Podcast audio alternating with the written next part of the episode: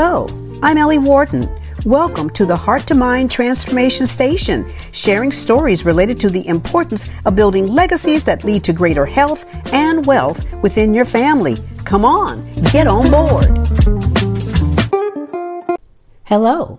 We're actually inside a different location this time. We're at the Gulf Coast's biggest equestrian event, the 22nd annual Gulf Coast Classics Horse Show in Gulfport, Mississippi. We caught up with one of the premier riders, Gianna Aycock, inside the stables. Take a listen. By the airing of this podcast, Gianna has won five open classes, two classics, and one welcome stake. Congratulations, Gianna Aycock. I'm here today at the Harrison County Equestrian Center in Harrison County, Mississippi, having the wonderful, wonderful time of my life meeting with a fabulous woman that I just happened to meet. Actually, her horse was the one who introduced us. I'm here with Gianna Aycock, and she's going to tell us all about her fabulous life as an equestrian rider and an equestrian competitor. Yes, yes. Thank you so much for having us uh, come and visit with you today, Gianna. It's my pleasure. I'm so glad we were able to do this. Of course, I have to ask the question How did you get started in a business like this? Whew, that, that is a question. So, when I was a kid, um, well, I guess I have to start a little before that. So, I am third born of six. I was born and raised in New Mexico in Santa Fe. And my grandparents lived about an hour away near Albuquerque, and I was always horse crazy. So my grandfather had a couple horses, and we would go visit them about once a week or once a month or so, maybe. I wish it was once a week. and uh, he'd tack up the horse, and, and I'd you know lead me around and ride it, and I was just horse crazy from as long as I could remember. And I begged my mom for riding lessons, but we didn't have the money for riding lessons. My dad was a state uh, police officer, and we just were very, you know, we just didn't have the money for it. And when I was 11, I was fortunate enough to, uh, through a friend of ours, meet a lady who had a barn, had a stable not very far from us, and she let me start working for riding lessons. So I would work three days a week for her for riding lessons, and then I started working for her trainer as well. So I worked five days a week for riding lessons, and it kind of just evolved from there, just working my way, you know, up the ranks. And I became a working student at a show barn when I was 15, and this whole time I was homeschooling with my mom, and um, so I went on the road with the show barn at 15 and 16, and um, lived in the dorm or you know when, when we were on the road, lived in hotels and that kind of thing.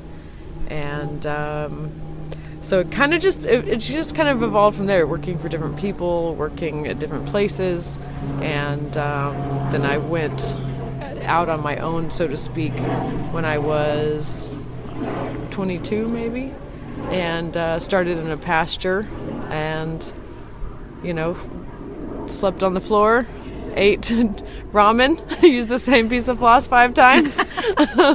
uh, you know, so it was it was scary, but it was um, it was you know it was it was good, and it was I just always had a passion for it. I never, I think I was fortunate that I never wondered what I wanted to do. I, I always knew I just had to ride horses some some way somehow. So that's so the long story. that is, but it's an interesting story because we think of a young girl out on the road were there other young women out on the road too, or are you kind of a trailblazer in this? You know, there there are in this in this industry there are a lot of you know young people that are working students or working their way up. You know, who don't come from family of means, um, and to what level you know we each take it to is our kind of our own journey I think it depends a lot on who you meet and how they nurture your dream. Um, hopefully, they nurture your dream. Some people, you know, crush your dream. Um, so I was very fortunate that I kind of bumped into the right people, and um, and then also I have to say that my my mother really gave me a big gift of. She would always say, you know, you want to be ready for when your chance comes. I think it's come from like an Abraham Lincoln quote, but um, you know your attitude. You, don't know who's watching you at any given time, and your your work ethic and your ability to connect with people and to smile and to try to be the best part of yourself as much as you can um, really helps other people want to lift you up on your journey. Because if you are dark and gloomy, then people want to avoid you. But if you can try to be, you know, the light and joy part of your soul, then you attract the right people. So my mom really was instrumental in giving me that gift. When you talk about attracting people, it's interesting because in your industry, you're attracting horses. Yeah. and when you took us on the tour, we saw so many different horses from many different countries. I'm sure they all have their own personalities. Yes. So you're trying to navigate the personality of each horse as well. Is that correct? Yes, 100%. So it's kind of like if, if you meet someone and they immediately start trying to change you, you resist that and horses are the same. So it's really important to um, let the horse show you who they are and then try to help that horse be the best version of themselves and not try to make them into something they not they're not. So we get some horses who really enjoy jumping the bigger jumps and we get some horses that really would rather jump the small jumps. So so it, and it's an interesting thing about jumping is when a horse lands off of the jump, the way a horse is built is that when their front feet hit the ground, it pushes air out of their lungs. So the higher they jump, you know, the harder the air is pushed out of their lungs. And so you can imagine some horses like really don't like that feeling, and other horses really don't mind it or really kind of like like the like the feeling of feeling athletic and feeling strong, and other horses are a little intimidated by it. So some horses, I mean, and that's a, a small factor, of course, of what what it takes, you know, to figure out what the horses like or don't like about the jumping, but it is it is super important to to let the horse tell you what what they enjoy or what they don't enjoy. Do they enjoy traveling? Because as you said, some of them come from foreign countries, from Belgium, from France, from places like that, and then others you're traveling and touring all over the country. They're in trailers, they're in foreign spots. Yeah. How do they adjust? That's a really good question. I think some some horses are kind of like people are they're really they really roll with the punches and they really like excitement and they like seeing new things and other horses like people like kind of so yeah some of some of the horses are kind of stress mongers where they can't things things kind of hit them harder and deeper and um, that's part of the selection process really of what horses can be competitive and what horses can't is the horses that, that can handle the stress and can handle the road. And what what's interesting is you do start seeing that pretty early on. Like Sea Monster, for example, he is so much better when he travels. When he travels, he is interested and he perks up and he really loves going places and seeing stuff and and the stimulus really stimulates him to be better. So if he stays at home he gets a little depressed and he gets grumpy and he just isn't really interested in working. And when you take him places he lights up and he's happy and he just loves to be athletic. And so you look for horses like that who who are better when they get on the road because they love you know how interesting it is. And then the horses who um, sort of like to stay at home and they get easily intimidated, uh, they're better suited to be sold to people who are the same, who want to stay home or you know they have busy lives, they have families, and they don't have time to travel.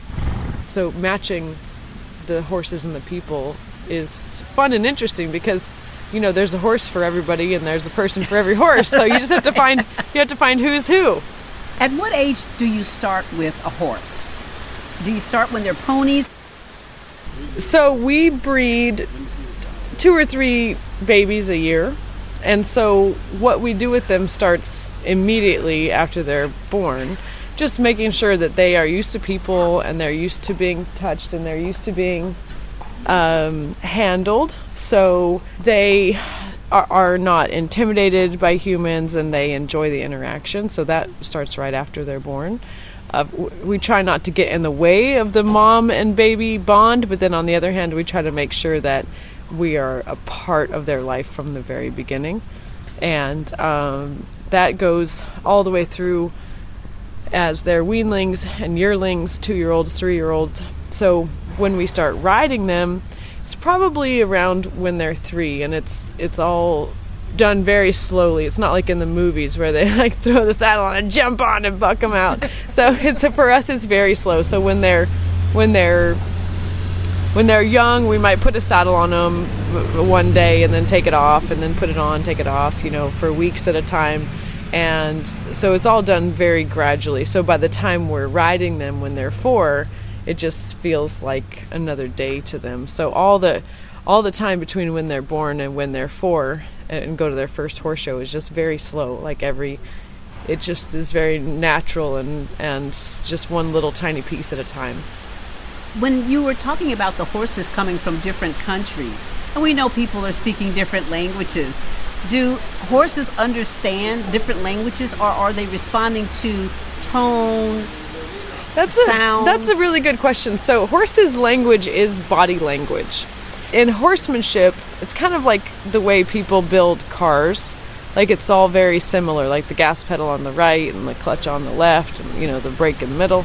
It's all the body language part of it is is all pretty similar. So the language of horsemanship universally is pretty similar, and the reason that is is because horsemanship itself is determined by the horse's instinct and horse's behavior. So, like, let's say you want a horse to um, turn around, then you step in front of their where their head is. If you want them to go forward, then you would step behind where their tail is. Those things are kind of more universal where they don't really take a language. So body language itself is a language. Body language would be more of a universal thing as opposed to French or German or there are things that are going to be the same no matter what. Now, there is it is interesting in America when you want a horse to whoa, they say whoa, you know, when you want them to stop. But in Germany, when they want them to stop or slow down, they go brr. so maybe we should start using that with our kids. so it's because I swear they don't understand when you say stop. right, exactly. You say it in German. so that would be maybe a little bit of a like that would be an example of a different like language thing. Um, but really, for horses, they really care less about the words you say and more about your body. So, which which makes it which makes it easier for the horses to, to transition across the world and with different people because if you are with different horsemen in different parts of the world, you'll find that the horsemen are very similar in the way they act and and the, and in their tone, not necessarily you know the, the, the language they're speaking, but how they say the words, the way they sound, the way they stand, the way they look, the way they hold their energy. Um, so so you know a little a little bit of it is going to be language uh, uh, as far as like language as we know it, but the vast majority is body language. During the year, how many competitions do you participate in? And in what parts of the country or world? We are somewhere competing in general about two weeks out of every month. You could say, you know, about half the year we're competing. Now, sometimes it's in a row, like here we're here for six weeks, and then other times we'll be at home for four weeks and then on the road for three, or on at home for two and then on the road for four, you know, so it just kind of depends on the schedule exactly. But that must be quite a daunting schedule. How do you handle your family life so that you have a balance between family life and your work? Well, so my husband and I do this together. Um, and we don't have any kids, so that makes it easier. You know, I'm I've never been a homebody kind of person, whereas my sister loves to be home and she loves to cook and she loves you know to to do her daily schedule. I don't care. Like if I'm on a horse, that is home. So I I think it's maybe you have to have the right personality for it and and definitely the right um, well, I shouldn't say the right, but that you you know if your goals are to ride and to show and compete, and you feel at home on a horse, then then it's going to be different than somebody who you know likes to sleep in their own bed and likes to have you know their alarm clock in the same place, and you know that that then you know this is this is a little bit of a traveling circus kind of life. So you know if you're sort of a free spirit and you love to travel, this is the life for you. But if you're a homebody, it's definitely not the life for you. But the industry itself has a lot of um, different uh, facets where if you are a homebody, like my assistant trainer, she stays at home for the majority of the time, that she will do local shows like one day shows or two day shows that are close to home. And she loves that. So she is not on the road like us. So you know there's just different levels at which you can pursue the sport and different uh, horse shows you can do close to home or far from home. What would you say is one of the greatest benefits of competing? Personal development and character. Absolutely you know life life is difficult and the challenges in life you know on a personal level or on a, a professional level emotional level, you know, it really requires a lot of balance in your spirit and some stick to itness and, you know, all the things of, of strong character. And I, and I think that competing magnifies that.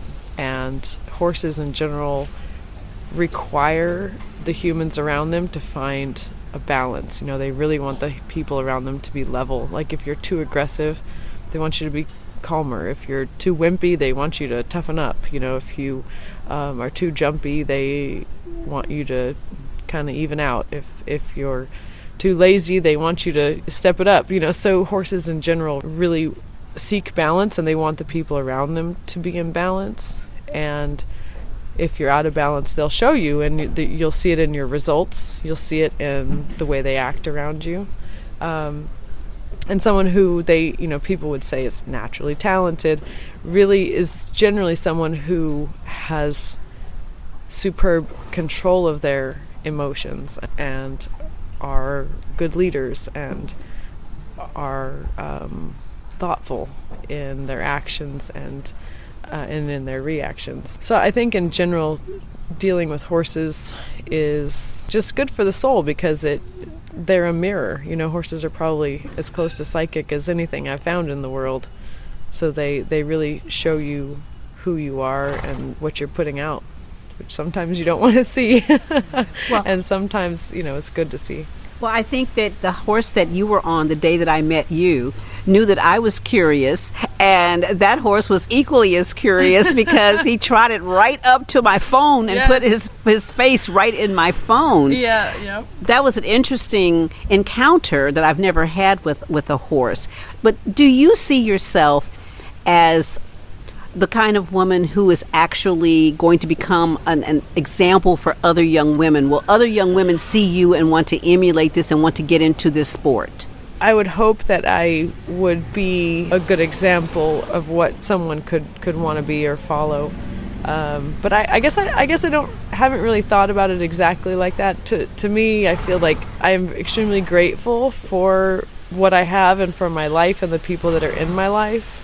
And I, like most people, have experienced times in my life where you know I'm really lonely or really sad or, or depressed or or lost on my way a little bit, and to be where I am now with the people that I have around me now, I'm so grateful for that, and I just want to be the best I can be for the people that I love, for myself, for the horses.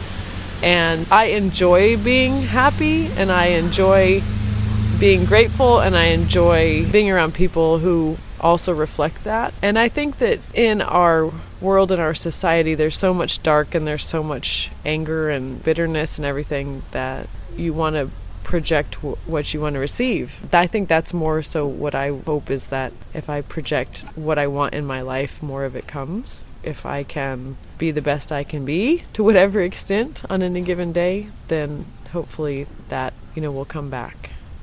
I think that it is because you mentioned that you own several horses that are here uh, within the competition group. Now, will you actually ride each one of the horses that are here that you own? Uh huh. Yeah, yep, yep. So I'm competing all of them. A couple of them are at the the Grand Prix level at the horse show, and then one is Sneaks, the the mare that that you met. Uh, first, she's moving up um, the levels, and then of course the young horse Sea Monster. He is only four. Well, he'll be five this year, so he is just doing the baby levels. So kind of a little bit of everything. I know this may sound funny, but do they all get along with each other? No, no, no. They're they're just like people like that. You'll see, you know, they all have their own personalities, and and s- some of them are very laid back and others are very high strung. And some of them get along with everybody and some of them kind of hate everybody. So you know they're definitely very different. And a lot of it has to do with their breeding. You know different bloodlines sort of tend to throw different trends. So you'll have horses that are historically through their family lines very aggressive or very sweet. It kind of helps us decide too when we're choosing horses for people, for clients, for a certain job. Different bloodlines are going to be better suited for better better environments and better people. If you had one thing to say to a young person who wanted to get into this industry, what would be your advice? I would say that first study up on where you want to go because the more you can learn about what your options are, the more strategically you can plot your course you know, what do they say? A, a, ship with no course will surely end up on the rocks or something like that. You know, do your homework and look at different aspects of the sport and, you know, really think about what it is that, that you're good at, that you like to do. You know, are you really good with people? Do you want to be on that side of the business? Are you really good with the horses? Are you, you know, are you really interested in competing? Can you really withstand the pressure? Because there's a lot of pressure to compete.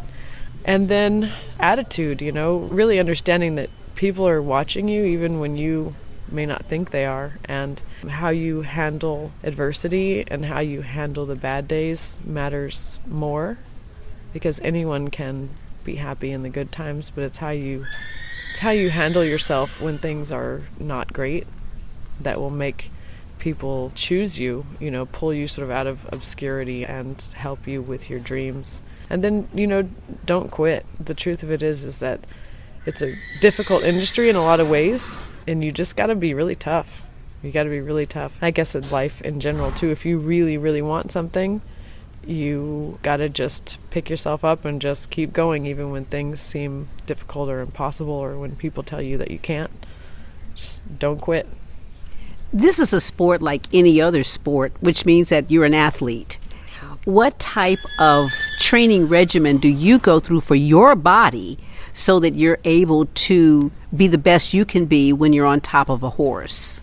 That is a good question. And my mom had, had told me years ago she says when you're an athlete you have to eat like an athlete and drink like an athlete and talk like an athlete and sleep like an athlete and all and I really sort of took that advice to heart. And I think it's easy to think that because you're sitting on a horse that you're not doing anything and and if any if you've watched the sport at a high level it's you know it's intense. It's very intense. And of course falling off is very intense as well. And the more in shape you are the less you get hurt when when things happen you know if if something if something does go awry. So for me i think the most valuable thing for me really is as funny as this sounds is is stretching and um, is making sure that i can stay loose and limber I don't work out as in go to the gym, but I do because of what I do in the business. I ride so many horses a day, and when I'm at home, I um, am always walking. You know, turning horses in and out, moving jumps. You know, moving jumps is a lot of heavy lifting and stuff. So you know, it is sort of like a workout in and of itself, and riding constantly. But outside of riding, I think definitely stretching is very very important to me. I, I don't really do yoga or Pilates exactly, but I do like a lot of that sort of thing throughout my day and in the morning and in the evening. Uh, and then, of course, just trying to, as far as nutrition goes, always be aware because we're on the road. I don't really have like t- a lot of time to to make certain things or whatever, but I try to be aware of what it is I'm eating and drinking. And luckily, in my whole life, I have never liked the way alcohol tasted. So I've never, like, I don't, so I've never really wanted to, to, to drink at all, which has actually been super beneficial for me athletically that I just haven't had to, to, to worry about that at all. And I've tried to drink a lot of water. So, I mean, as far as athletically goes, I try to just incorporate being athletic into my daily life. Well, this has been so interesting. From the moment I saw you and your horse approached me, uh, I think we clicked. Absolutely. We really did click, and I was so excited when you were out jumping, and you. I think you took second place that day. Yeah, yeah, yes, yeah. yes, yes. And you called me your good luck charm. and I felt so good about that. You really have no idea how impressed I was with you. You could see it because I brought my whole family to see you, to visit, and everybody wanted. What kind of reaction do you get from children when they see you? Oh, you know, well, the horses definitely help, you know, because Kind of like having a puppy, huh? that's right. That's right. When I walk around without horses, it doesn't really make a difference. But I, I think, especially at horse shows like this, where the, the, the public come to watch, it, it's really fun to see the kids' reaction and to see how happy they are to meet the horses, but then also intimidated because the horses are so big. Uh, but I, I do try to take a minute here and there when I can to let the kids pet the horses or you know you know interact with them and, and talk about the horses. Because I think it's good not only for the industry but just for uh, you know who we are as people and in humanity in general to remember that we are all you know at the end of the day we're all the same. We've all come from the same place you know we're all flesh and blood and we all have hopes and dreams and the the better we help each other live each day and the happier we all are together the better it is for everybody and again not only just for the for the industry for the horse industry but just you know for our for our communities and our and our country because it's it, we're at a time that we you know we, we need to lift each other up because life is hard enough And horses do lift us up. I think whenever anyone sees a horse or gets a chance to pet a horse, they automatically smile and almost get giddy. Even adults get giddy by being around horses. What is it about horses? Do they have like some special aura or something that makes us happy? I think they do. I think it's I think it's really special how horses are so big uh, and they're so intimidating, but yet at the same time they are still so interested us in us and so so gentle in their spirit. And I know there's probably other types of animals around the world that are like that, but I think in in our in our country horses are the most accessible of of the big gentle animals. But when when a horse like graces you with their attention, it does make you feel really special. So I I, I feel the same way still, even though I do it every day. And how many hours a day do you work? we try not to count. um, you know, we, we say it's not a job; it's a lifestyle. It really depends on on the day. On a horse show day, we might be here at the stables at 5:30 or 6 a.m. and then not be back at the camper till 8 p.m. So I mean, but then there's other days where like today is a little bit more laid back, and because it is my business, it's not like there's anyone telling me, you know, I, what I have to do or how many hours I have to do it. But the horses themselves sort of dictate what it is that they need. We may have horses that are a little unsure of the surroundings or just aren't feeling really um, comfortable, so we might make sure we get them out two or three or even four times during the day, which of course takes more time. So yeah, I mean, it, it's just we always, we always tell everybody that we normally only work half days, twelve hours. That's a good way of looking at it, Gianna. We work we work part time, but it's twelve hours worth. half day, half, day every day, Every 12 day. You are an amazing woman. I'm excited to be able to just be in your presence. I want you to know that. Oh, this is something that I've here. I've never ever interviewed anyone and I've interviewed a lot of people in my lifetime. But there was just something that drew me to you and I wanted to make sure that in some kind of way I could capture your story and share it with others. Is there a final word you'd like to leave for our listening audience? pursue your dreams as much as you can. Life, I think life happens faster than you think. Whatever it is that sets your soul on fire, pursue it with all your heart as much as you can. Thank you, Gianna. That was wonderful. Excellent words of advice. And you are so right that your personality mixes in with, with your empathy, with your love for nature, your love of other animals. And again, this has just been an absolutely wonderful experience. I know our listeners are going to really enjoy listening to this interview. Thank you for your time. Thank you. Thank you so much. It's been wonderful to meet you and, and have you here. I really appreciate you. And we will be out here cheering you on. Do we have to be quiet? No, don't be quiet. no golf clapping. you can cheer loud. well, we will be here cheering you on. oh, good, good. Thanks again. Oh, absolutely. Thank you so much. This has been the Heart to Mind Transformation Station. I hope you enjoyed today's program. You can also find me on LinkedIn, Twitter, Instagram, and Facebook. Tune in again next week.